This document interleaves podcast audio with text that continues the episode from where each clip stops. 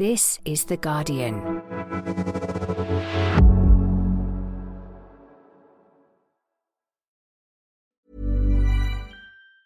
When you're ready to pop the question, the last thing you want to do is second guess the ring. At Bluenile.com, you can design a one of a kind ring with the ease and convenience of shopping online. Choose your diamond and setting. When you find the one, you'll get it delivered right to your door. Go to Bluenile.com and use promo code LISTEN to get $50 off your purchase of $500 or more. That's code LISTEN at Bluenile.com for $50 off your purchase.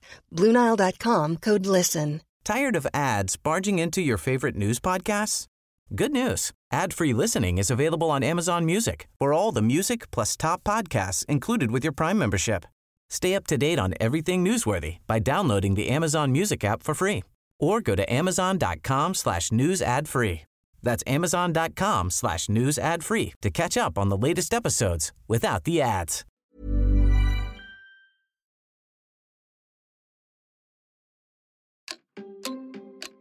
Twenty twenty two has been a quiet, boring kind of year. Hasta la vista, baby. Thank you. I know that we will deliver, we will deliver, we will deliver. Some mistakes were made. Amazing. That's the year in three quick acts and no more than about 16 words. It's all there. Anyway, we are going to look back at the best and, of course, the worst of 2022. I'm John Harris, and you are listening, as ever, to Politics Weekly UK for The Guardian and our end of year special. Joining me to look back on the year and to look ahead to the next in a spirit of excitement, I'm sure, are The Guardian's Gabby Hinsliff and The Guardian's political editor, Pippa Crerar. Hello to you both. Hello. Hi. Hello, happy Christmas, in fact. Um, right, I'm now going to try and sum up the year as best I can. Most of the time, I can say, as a matter of experience, it's a fool's game trying to summarise years. But I suppose if I was pushed, I'd say that this has been yet another chapter in politics fragmenting and wildly flailing around in the long wake of the crash of 2008. There is no stability, everything seems to be in flux. That's the case all over the world, but Brexit has meant that the UK has had a particularly bad dose. No sooner has the pandemic upturned everything than the cost of living crisis comes along, and there's this rising sense of reaping what has been sown over the last 12 years stagnating wages, austerity, a sluggish economy. So this year, you get what, in cliche terms, you would call a perfect storm. We zoom through three prime ministers, and you end the year with a huge wave of strikes.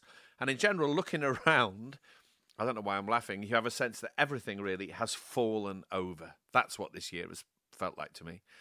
While the UK has got collective whiplash from the speed of political change going on at home, elsewhere in the world, I'm sure 2022 will be remembered as the year that Russia invaded Ukraine and began a war, which, as we all know, is still ongoing. We all looked on in horror as Vladimir Putin illegally entered the country on the 24th of February 2022. This is what we heard on the BBC.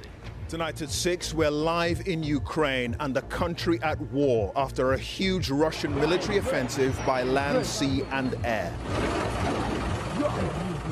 The onslaught began just before dawn with a barrage of missiles on multiple targets right across the country. I wonder whether each of you sort of remember where you were and how you felt emotionally as much as anything else when you first heard that news.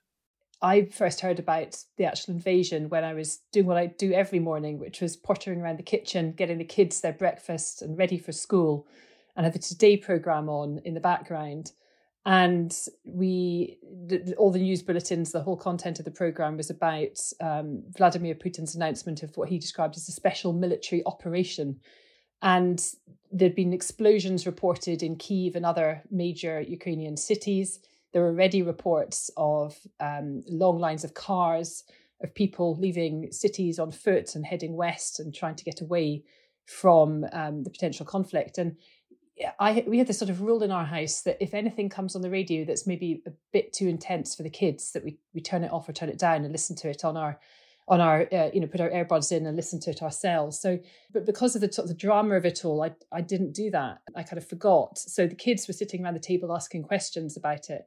And it was pretty scary actually because it was trying to explain to them that this was actually a conflict happening happening on the borders of Europe, and for the first time in their lifetime, the first time in my lifetime, and that it was one which we didn't know how it would end. And they sort of heard about Vladimir Putin as this big baddie. Is he going to use nuclear weapons, mummy? Is this going to happen? What's going to happen to all these people?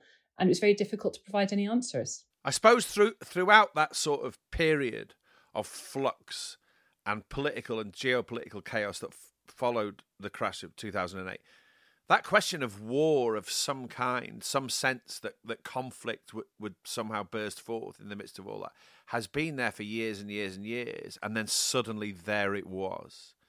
I suppose that's what I felt that I that I had some sense that something like this was always coming, and now it had suddenly materialised in, in all its awfulness. I suppose there are some moments where you can tell this is a big story today, but it's gone by tomorrow, or this is a fleeting interest, or, and there are some when you think, okay, this is a moment where everything turns on its head, and that was one of those moments where you thought this is going to shape the year. But the one that sticks in, I have to say, the thing that sticks in my mind from the early days of the Ukraine invasion was not that first day when we when we sort of heard that it was happening. It was the first speeches from the bunker that Vladimir Zelensky made. You know, someone who might have been in their last days talking directly, not just to their nation, but to the world, and thinking, for a start, Christ, this is the kind of leadership you don't see anymore, certainly that we don't see in our country, if you think where Boris Johnson was at the time. And secondly, you know, the Ukrainians are not going to let themselves be forgotten. Talking of which, it's worth looking back um, to something that happened on Politics Weekly UK in March when we spoke to Kira Rudik a Ukrainian MP in Kiev. I, I, had a long conversation with her about the reality of sort of being a working legislator in, in the midst of war, which was one of the most sort of humbling and sobering conversations I think I've ever had.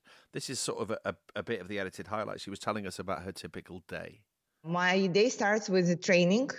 Uh, so I I started from the day one uh, assembling my resistance team here in Kiev, and uh, we are armed, and I'm training with the team. And, and presumably, up to now, you had no experience of military activity and guns and all of that. That's completely new. Right. Well, I'm like training for 21 days, so right.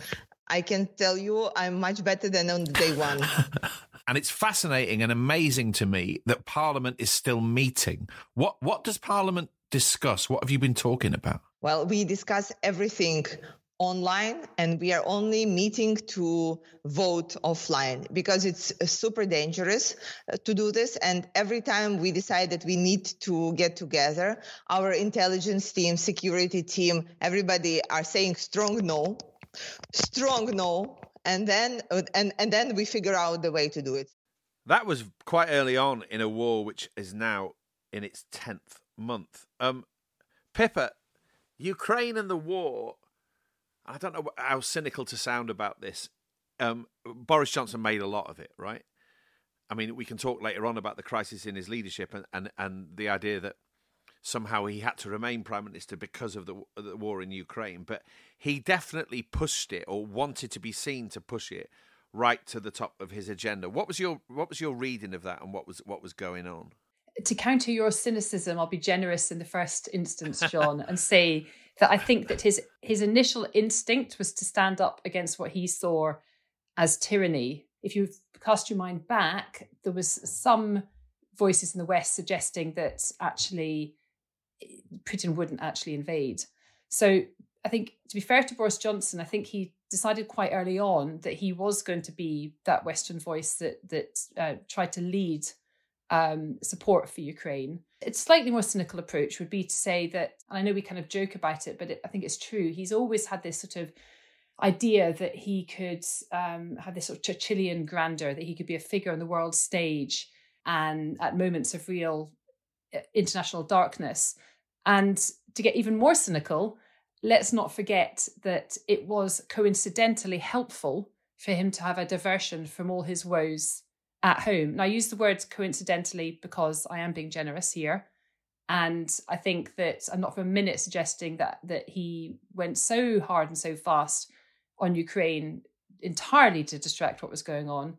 But it was a helpful coincidence. It was a helpful um, byproduct of the fact that all of a sudden, all of our gaze, the media, the public's gaze shifted from what was going on at home to what was going on in Ukraine. I mean, both things can be true in the sense that he he took the stance that he did for the best of reasons.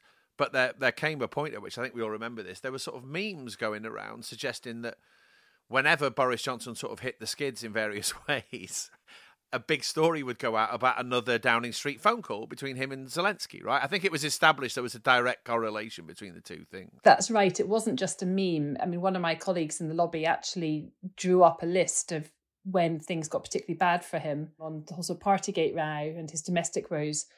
And lo and behold, coincidentally, every time there was a call to Zelensky. Now, to be fair, he he spoke with Zelensky almost daily. So I think that it was quite easy to make that link. He was very much in touch. And actually, I think we should probably add post leaving office is something that he's continued to do to write and to talk about Ukraine. He still obviously sees it as something that he can contribute. And whether that's about his sort of feeling that he wants to have still feel relevant and have a role to play, or whether it's about his sort of desire to have some sort of historical legacy that isn't about scandal and, and being ousted by his own party, or whether it is, to be generous, about him feeling that he is a unique position because he and Zelensky are obviously close and he still has the capacity to speak to other world leaders, whatever reasons, and maybe it's a bit of all of those, he is still making some quite big interventions. Okay, Gabby, at the time I did that interview, all eyes in the media and politics were on the war, um, but there was also a sense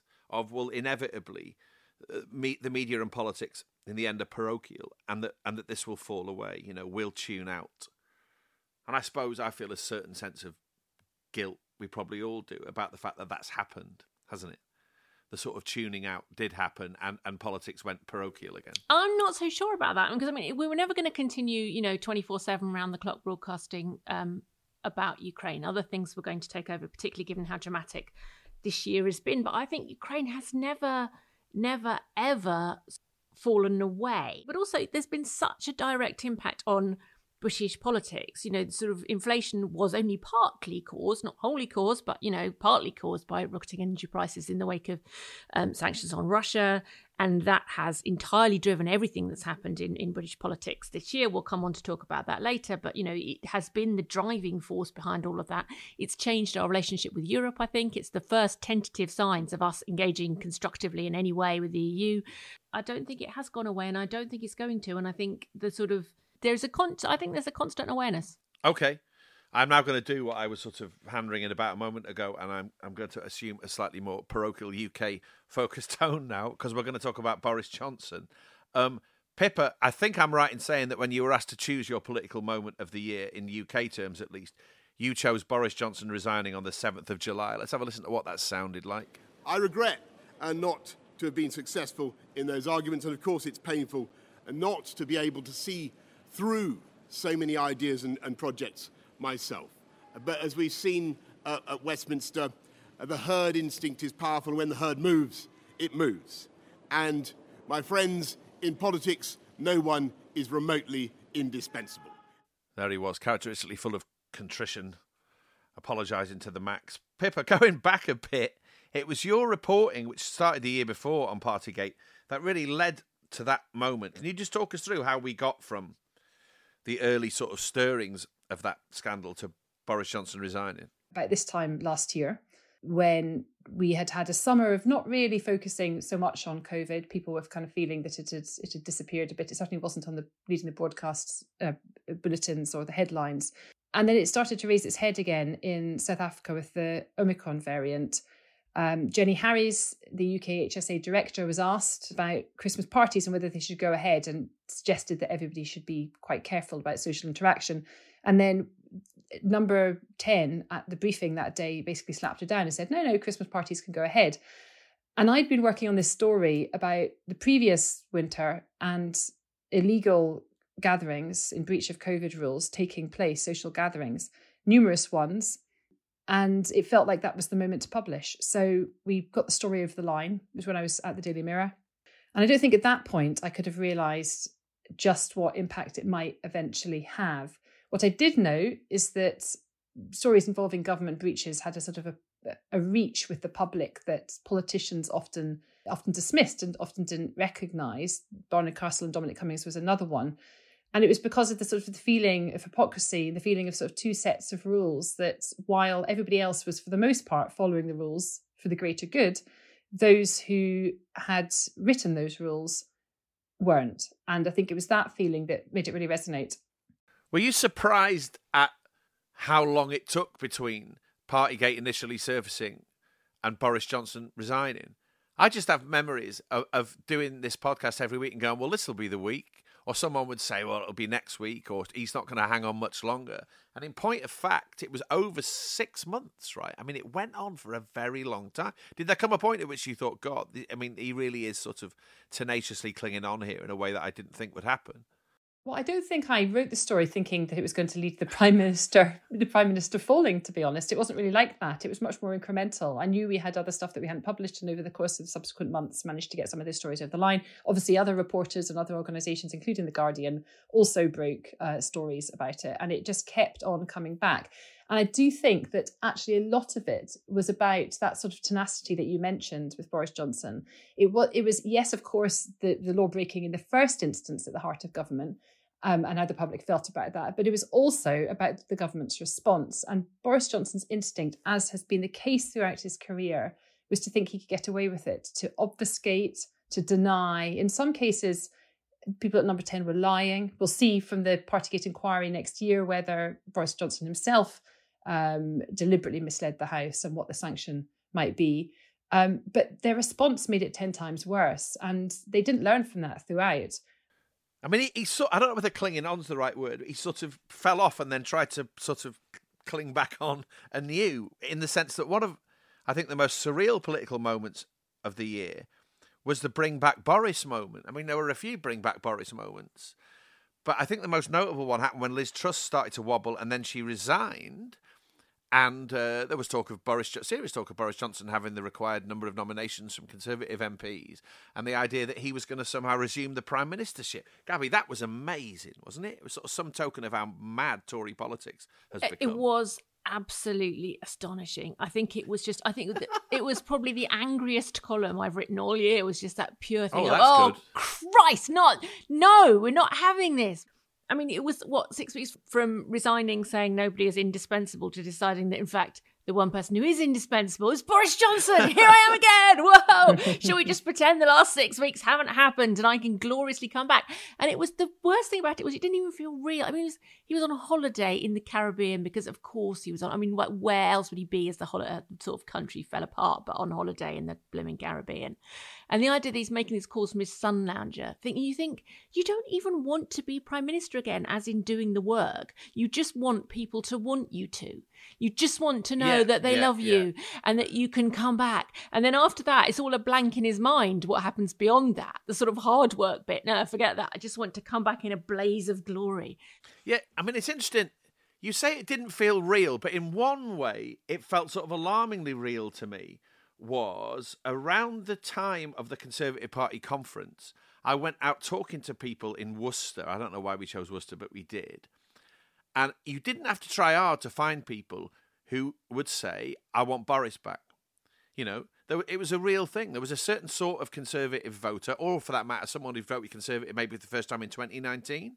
Both sorts of people were saying that I want Boris back that somehow Boris Johnson's exit is associated with them with the onset of the chaos that we're now living in the midst of. Pippa, in a word, is that it for Boris Johnson? Do you think he will somehow carry on being an influential figure in Conservative politics? Almost inevitably. I mean, what I know about Boris Johnson now is that he still thinks that he's got it in him to come back at some point. Okay, on that note, let's let's talk um, about the chaos and the cost of living crisis. What made Partygate so toxic was that it showed a culture of excess and greed at the top when people, increasing numbers of people, were experiencing the exact opposite. In April, Partygate clearly became one of the key themes in the local elections in which the Conservative Party did very badly. We visited Plymouth just before polling day, where we spoke to a woman called Lils, a mum with two vulnerable children who was having to rely on food banks to get by. And she was very tuned into politics and Partygate and what was going on. She said this I voted for Boris to be in, and he pretty much kicked me in the head, really the people that voted, he's basically turned around and said, "Well, don't see you later." And when you say Boris has kicked you, Boris Johnson's kicked you in the teeth, it sounds like you think he's he's distant. He's not. I don't he, think he he's in, he's not in for the people. I don't think. did, did you think he was? Originally, I think you know you get it all the time. You get this big crusade of what the, this person's like, and then actually it's all lies. Personally, I'd like to take him and say, right, I tell you what, you lived my life for a week. You know, there isn't any luxuries. You can't just go out and go, oh, I'll go to the shop or go to Marks and Spencer's and get a nice packet of crisp. I have to go and get a multi packet of cheap crisp that tastes like crap. You know, oh, live my life for a week. You must have read about like suitcases full of booze and yeah. tables full of party food when you couldn't go out of your house. Oh, don't, because it really frustrates. I've got a sing- small bottle of cider in my fridge that's been in there for two and a half years. That's amazingly sort of vivid stuff, you know. That's how politics and the events that we report on play out in the most sort of visceral ways. I don't know what you what you thought listening to that, Pippa. That's the sort of fall of Boris Johnson in about twenty five seconds of audio, really. Yeah, it's very it's very striking, and it's it's something that we've tried to hold on to throughout when we're reporting what goes on at Westminster, at the heart of government. That actually, where it matters, isn't in the corridors of power. It's on the streets of Plymouth and the streets of other towns and cities right across the UK. And that's why I think this particular story had such an impact because there were so many people like Lils who were struggling to get by, who stuck to the rules and kind of thought, you know what, you lot, you're not, you're not, um, you know, you're not on my side. Really, ultimately, I think is what it comes down to, and that's that's very very powerful. Um, Gabby, there's also a point about how far up the income scale the cost of living crisis has gone. You know, the fact that the vast majority of people in various ways are now feeling the pinch. Middle income families, people who previously might have considered their take home pay pretty decent, they're all struggling. And that's a big sea change in politics now. No, and I think you have this transition. It's not just the squeezed middle, which used to refer to squeezed um, middle income families, which is uh, different from middle class families. I think it, you know, it goes the squeeze goes really quite a long way up into what would have been called the traditional conservative voting base, and that's the change. I mean, the week before, oddly, the week before Jeremy Hunt was uh, unexpectedly made chancellor, I happened to be in his Surrey constituency doing some reporting for a column, and was really struck. You know, it's a prosperous bit of you know, kind of surrounding Guildford and surrounding areas that you know commutes into the city, is on a good wage, and was people were anxious about their mortgages, anxious about their futures, anxious about all sorts of things that they'd never thought a conservative government would make them anxious about. That's been the game changer this year. Has been a shift from feeling that some people are suffering. But for Tory vote, a lot of Tory voters, that was something, you know, austerity was something that happened to other people and didn't affect them personally. Yeah, it's yeah. gone from being, I'm a bit irritated with the Prime Minister to no, the Prime Minister has actively hit me in the pocket. And that's that's the thing from which governments don't come back. Right, let's move on to Liz Truss becoming the Prime Minister. Remember that. We will transform Britain into an aspiration nation with high paying jobs, safe streets, and where everyone everywhere has the opportunities they deserve. I will take action this day and action every day to make it happen. Then let's fast forward a mere 45 days. We set out a vision for a low tax, high growth economy that would take advantage of the freedoms of Brexit. I recognise, though, given the situation, I cannot deliver the mandate on which I was elected by the Conservative Party astonishing stuff. I have downstairs an anti growth coalition t shirt that I ordered online. Completely irrelevant now. It's like a relic from a from a different age. Gabby, we can hardly say we were warned about Liz Truss before, right? Everyone knew that she was a, a, a somewhat eccentric, loose cannon sort of politician. What happened? Everyone, it seems, except from the Conservative Party membership. I mean, the reason yes, I picked exactly right. the reason I picked this is my moment of the year. Actually, my moment was really the day she beat Rishi Sunak because that I think was the day that the Conservatives definitively lost the next election, and also the day that you realised, you know, this is a party that has really, really had its chips because you went from, you know, the Parliamentary Party put her forward to the membership knowing what she was, you know, MPs who worked with Liz Truss were not under an awful uh, an awful lot of illusions, and a lot of them jumped on board because they thought she was going to win rather than because they thought she was going to be competent. And then you had this grassroots party that you just saw going through the motions of the leadership contest as if you know sort of still completely gripped by these fantasies of what could be delivered post Brexit. And you just thought this is a party, you know, off in la la land. It's completely lost touch with what the rest of the country wants and you know and then sort of so it proved really. We had six weeks that you look back and think i mean i i look back and think was that an anxiety dream? Did we make that up? Did we did we sort of was this just really prime minister? And did she really like kind of wipe billions of pounds off the economy in about half an hour? And did was there really that mini budget in which everything exploded and we all became obsessed for a while with gilt yields as the measure of our you know national health? Did any of that really happen. Yeah, but the, the the surrealism of that moment has been compounded in the last sort of two weeks or so when I've read sort of insider accounts of what was going on behind the scenes, right? So you're absolutely right. What we saw was weird and absurd, but then you know I read Kwasi Kwarteng saying, "Oh well, we got terribly carried away," and these accounts of the fact that Liz Truss drinks far too much coffee and is more often than not over caffeinated in quote marks. And then sort of people coming into the room holding flip charts and graphs and saying, Look, please don't do this or this will happen. And then these voices say, Oh, just go away, leave us alone. We don't want to hear that. I wonder, Pippa, and I really wanted to ask you this question. Were you picking any of that up? How sort of weird it was behind the scenes while all of it was playing out?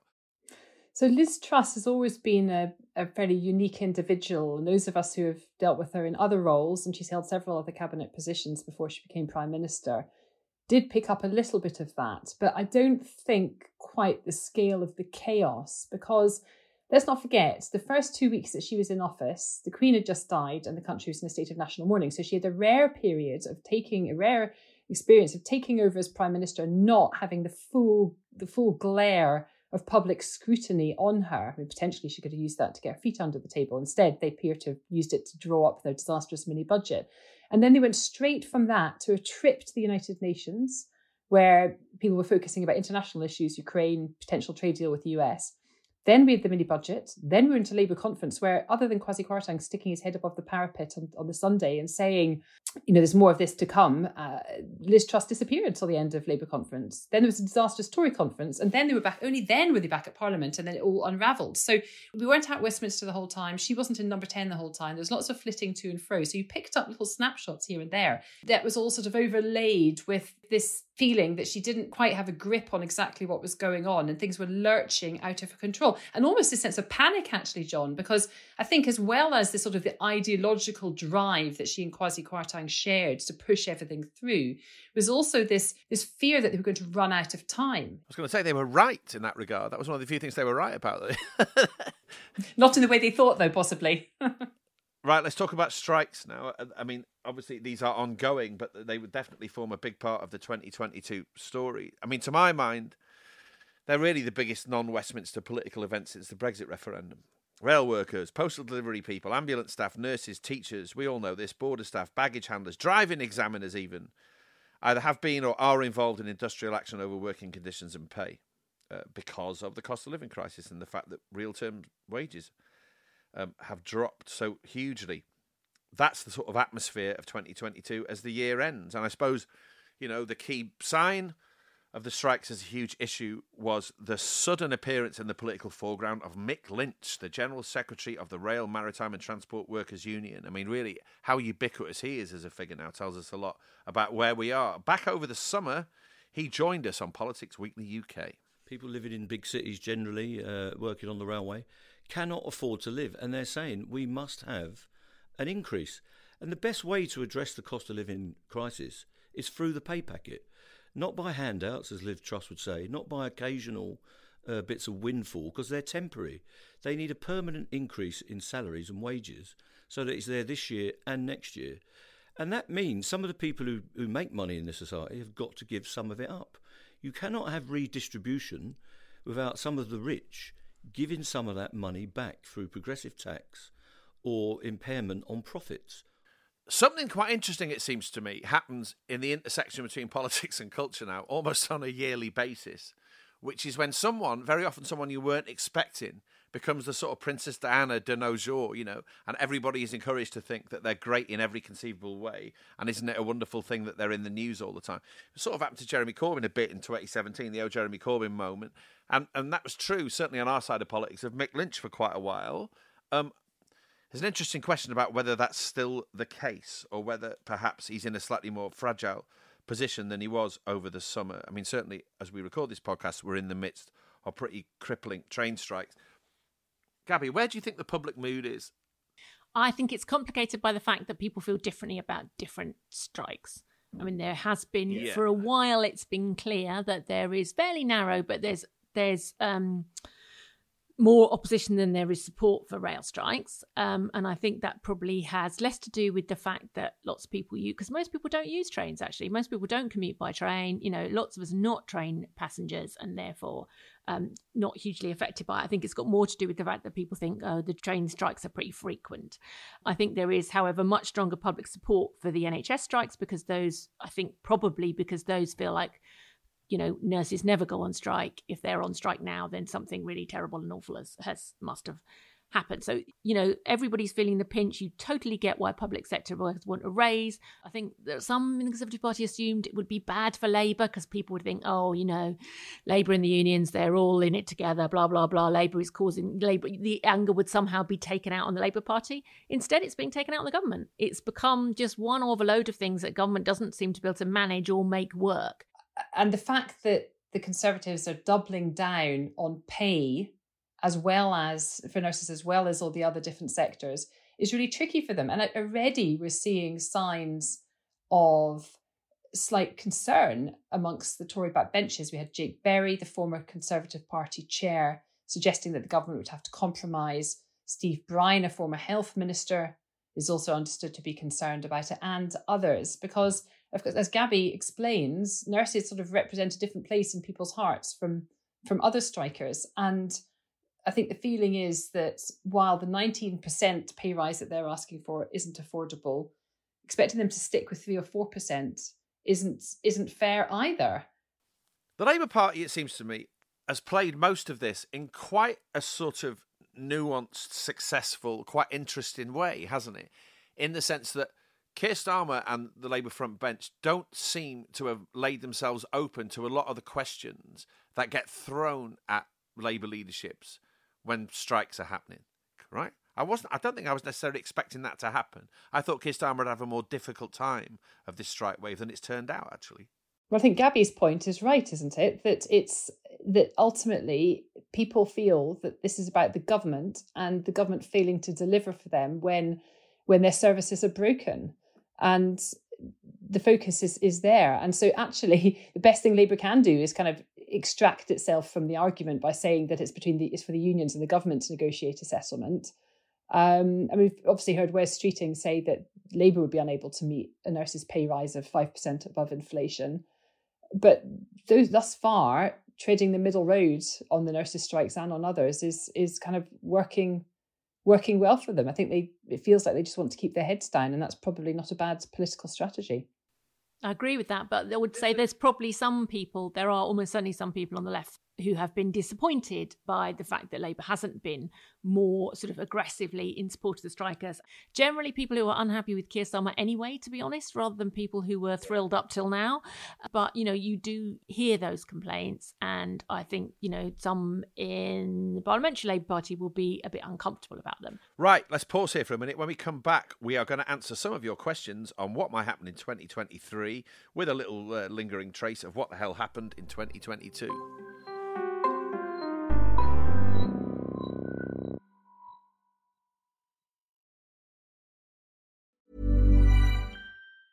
When you're ready to pop the question, the last thing you want to do is second guess the ring.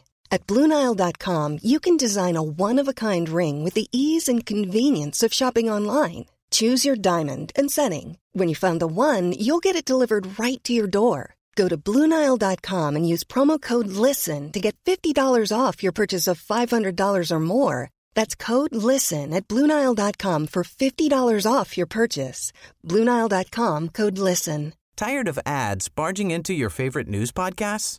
Good news. Ad-free listening is available on Amazon Music for all the music plus top podcasts included with your Prime membership.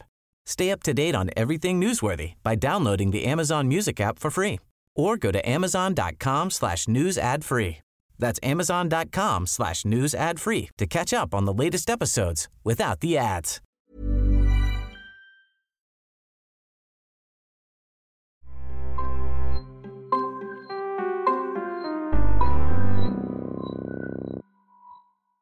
Welcome back. We asked you on Twitter and on the Guardian's website this week to send us some of your questions about what happened in 2022 and what we might see unfold in 2023.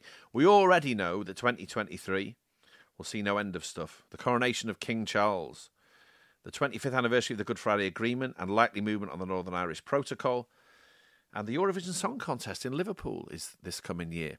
Um, a huge political event of immense significance. Broadly speaking, Gabby, I don't know whether you can pick your the big two or three sort of political developments that you, you're looking ahead to? So I think 2023 brings us to the beginning of an election campaign because if you assume that the long campaign starts about a year out from the actual campaign, I think we're going to see Labour going into more sort of big idea mode with any luck um, to starting to flesh out its ideas in more detail to sort of present itself as more of a government in waiting. The Tories are going to be very, very focused, I think, in delivering on two things the economy and the small boats issue, which is what they're voters um, really care about. If I was going to be optimistic, I would say that hopefully we'll see inflation peaking. So a bit of relief there, even though it's obviously going to be a tricky time for people in terms of energy bills going up. And I just wonder about COVID has had the potential to spring a lot of surprises. I am really, really hoping that we are past the stage of a resurgence of the pandemic, but hopefully we'll be moving further into a sort of accountability phase, the beginnings of looking back at what went wrong, um, and in a more detailed way than Matt Hancock managed in his pandemic diaries, put it that way. Uh, okay, which you have read in full. We should remind readers that you really suffered. I did. I earned my money. Let me tell you. Um, Pippa, uh, just just briefly, uh, I would just wonder about the fate of of uh, the political parties as we look ahead into 2023. There are local elections in May, and one uh, the sort of it's a racing certainty that the Tories will get another thumping. Yeah, and that's that's probably a good bet, John. Um, that's certainly the first big electoral test that Rishi Sunak will face. There's been a series of by-elections thus far in very safe Labour seats, so there's only so much you could read into them. But this will be the first time that we'll actually be able to properly analyse and no doubt extrapolate what it might mean at a general election and see whether these polls, which have Labour currently anywhere between 15 and 30 points ahead, are soft or whether actually there's something in it and it looks like Labour is on course at the general election to a majority. Right, let's move let's move on to some of the questions that we've been sent. Alexander on Twitter wanted to ask us about Brexit. He said, "How will Starmer's Labour and Sunak's Conservatives deal with an electorate that is increasingly becoming pro-rejoin?" That's a good point, isn't it? What does that mean for politics? Even the Lib Dems won't talk about Brexit. We're still in a weird place, aren't we?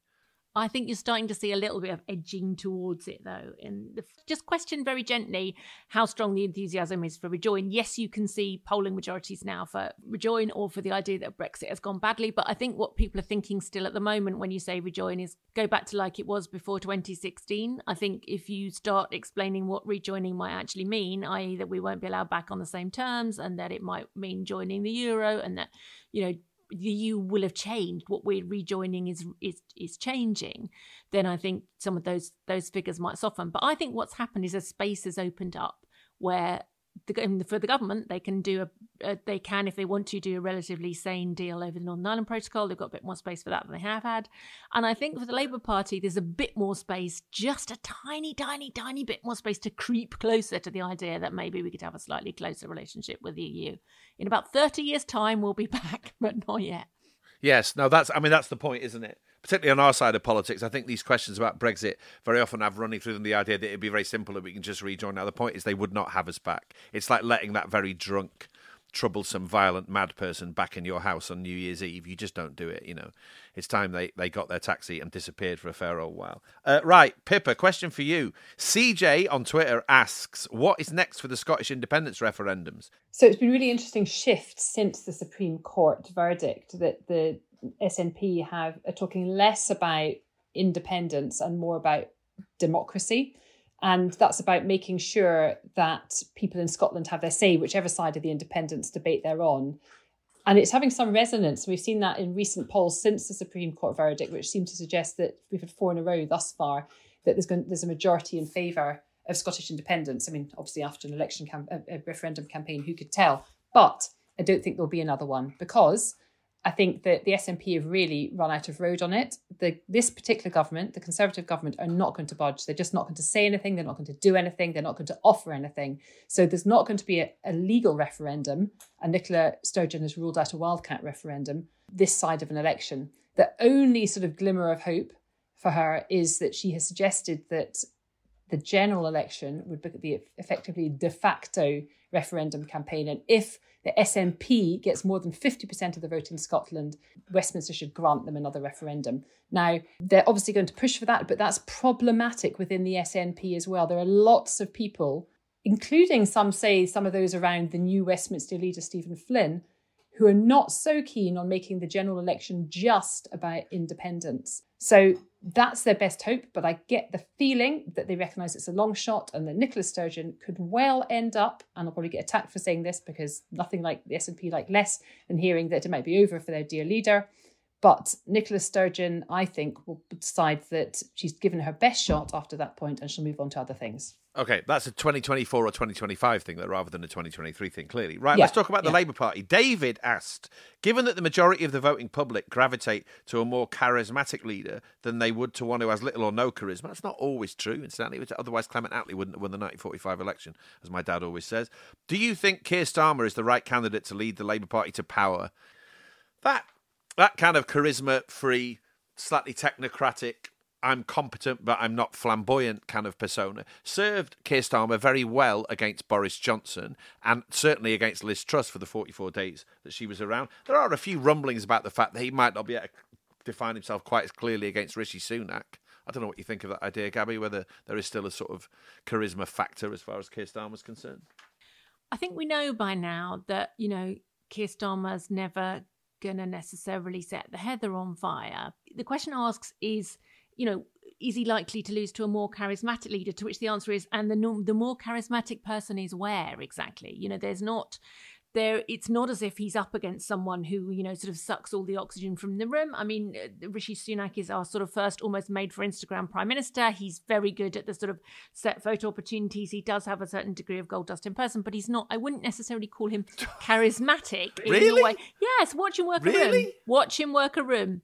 And i mean what you've got is two quite sober serious people saying look i'm going to come in and clear up the mess liz truss left and it's which of those you choose to do it. And the person who does not belong to the same party as liz truss and is not intimately associated with a lot of those failures is an advantage there. Beautifully put. Right, here's a question. Thomas on Twitter asks Have you ever seen or remembered another year in UK politics like this? And do you think we'll ever see one like it again?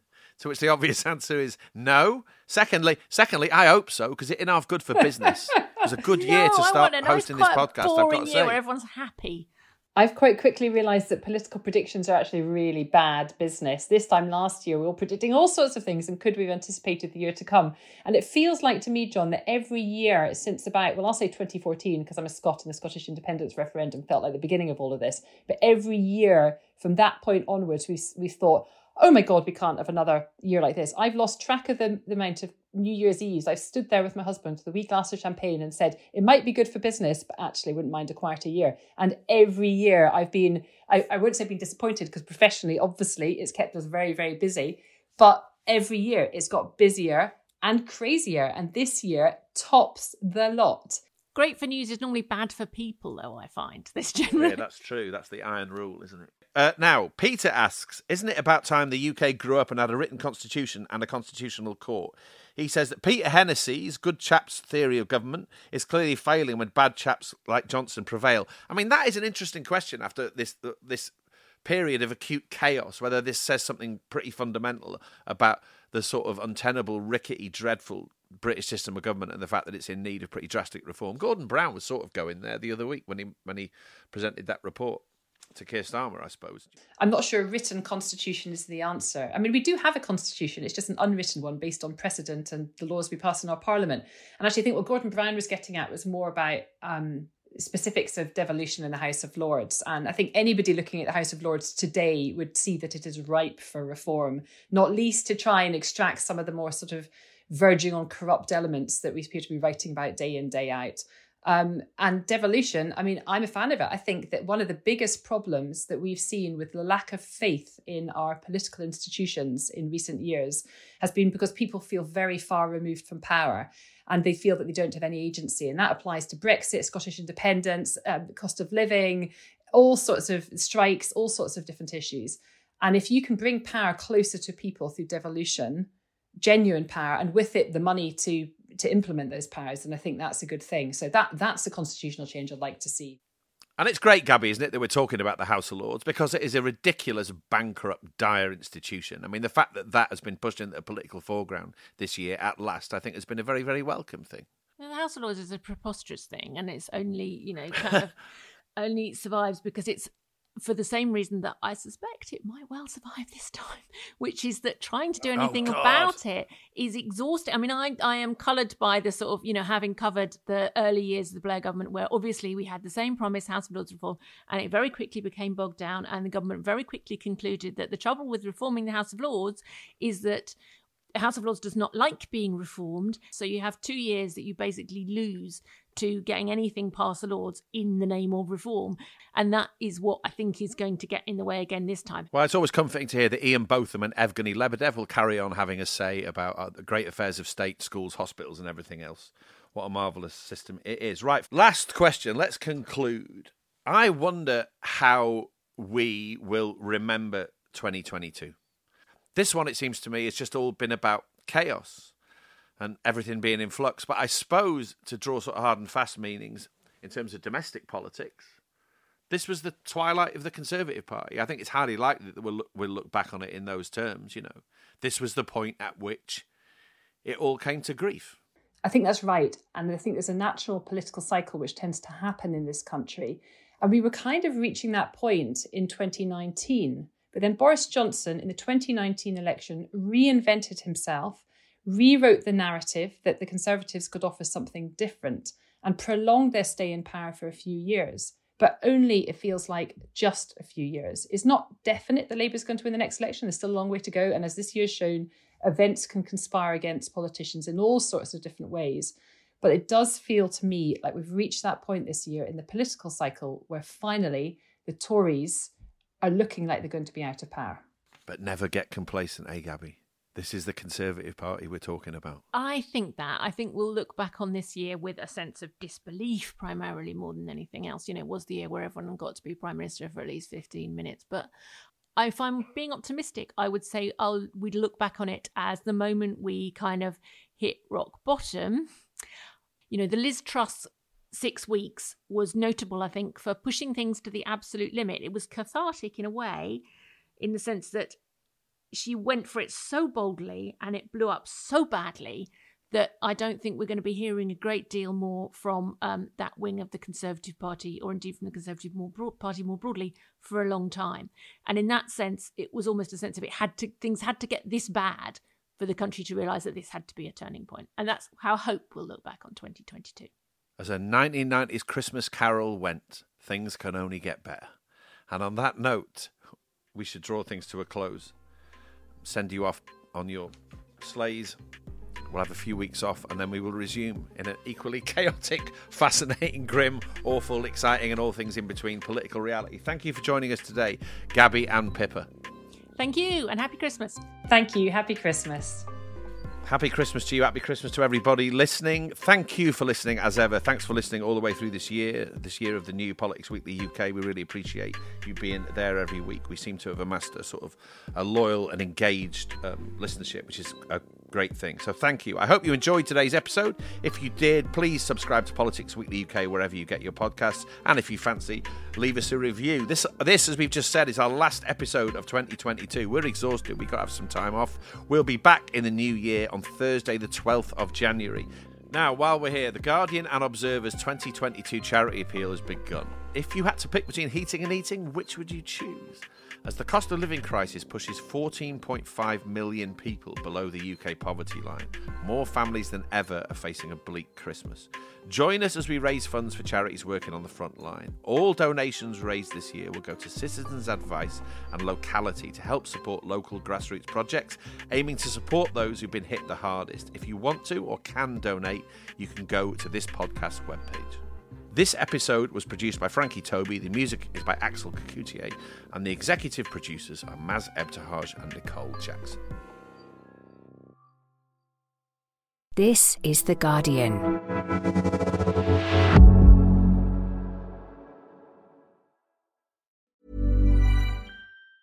Tired of ads barging into your favorite news podcasts? Good news. Ad-free listening is available on Amazon Music for all the music plus top podcasts included with your Prime membership. Stay up to date on everything newsworthy by downloading the Amazon Music app for free or go to amazon.com slash news ad free. That's amazon.com slash news ad free to catch up on the latest episodes without the ads.